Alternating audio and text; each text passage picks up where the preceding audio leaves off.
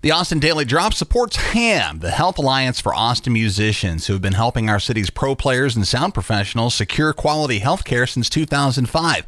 And now more than ever, between the pandemic and the recent winter freeze disaster, need your backing to continue supporting our vital but vulnerable community of music pros, without whom Austin would simply not be the live music capital of the world. Please support HAAM now with a donation at myhaam.org. That's myham, H A A M dot org.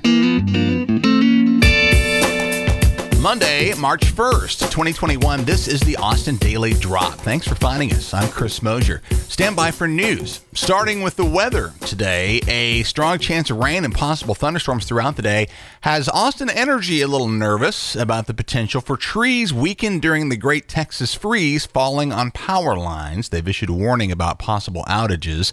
Rain chance sticks around 60% throughout Monday with a high of only 54. Sun and warmer temps reemerging tomorrow through Thursday.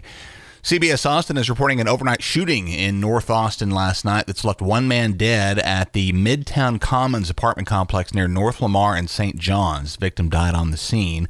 Austin police have a suspect in mind, but at last word had not caught the suspect. Also in local crime, the husband of a Georgetown woman who's been missing for over a week has been arrested.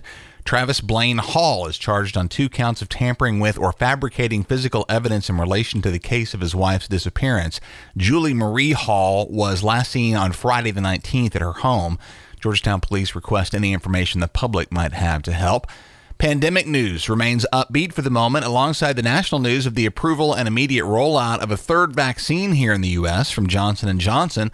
Locally, the trial run of a vaccination megasite at Circuit of the Americas was a resounding success on Saturday.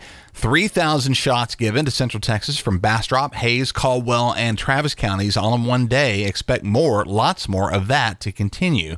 The fallout continues from the winter storm and its unprecedented impacts on our infrastructure. Statesman says that the resulting water crisis in Austin was made worse in one case by a simple lack of preparation at the Ullrich Water Treatment Plant, which oversees about half of the city's drinking water.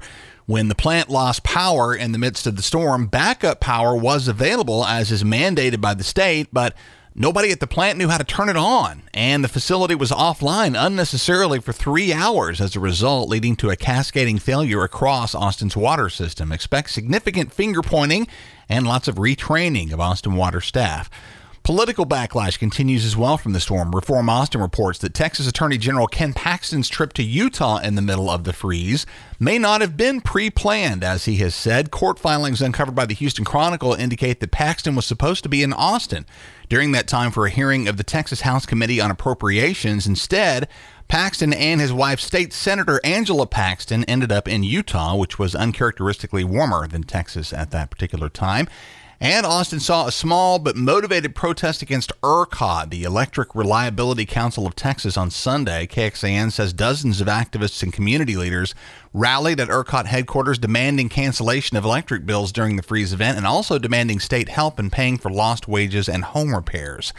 Good news for Austin's indie film community as the Violet Crown Theater downtown has announced their reopening after being closed for almost a full year due to the pandemic. The theater gets into gear with what they call RSVP Cinema, a private rental scheme for groups who choose and rent an available movie and buy tickets for a group to gather and watch. Welcome back, Violet Crown. And Who'd have thought that Emmanuel Acho, lifetime Longhorn NFL linebacker, would end up a host for the matchmaking TV show The Bachelor?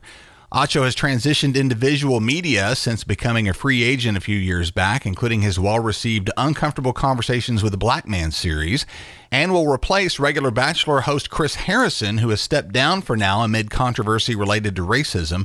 On the post series special After the Final Rose for this season, it will air on March the 15th. That's the Daily Drop. I'm Chris Mosier. Please share and subscribe. Thanks so much for listening. Take care and have a great Monday.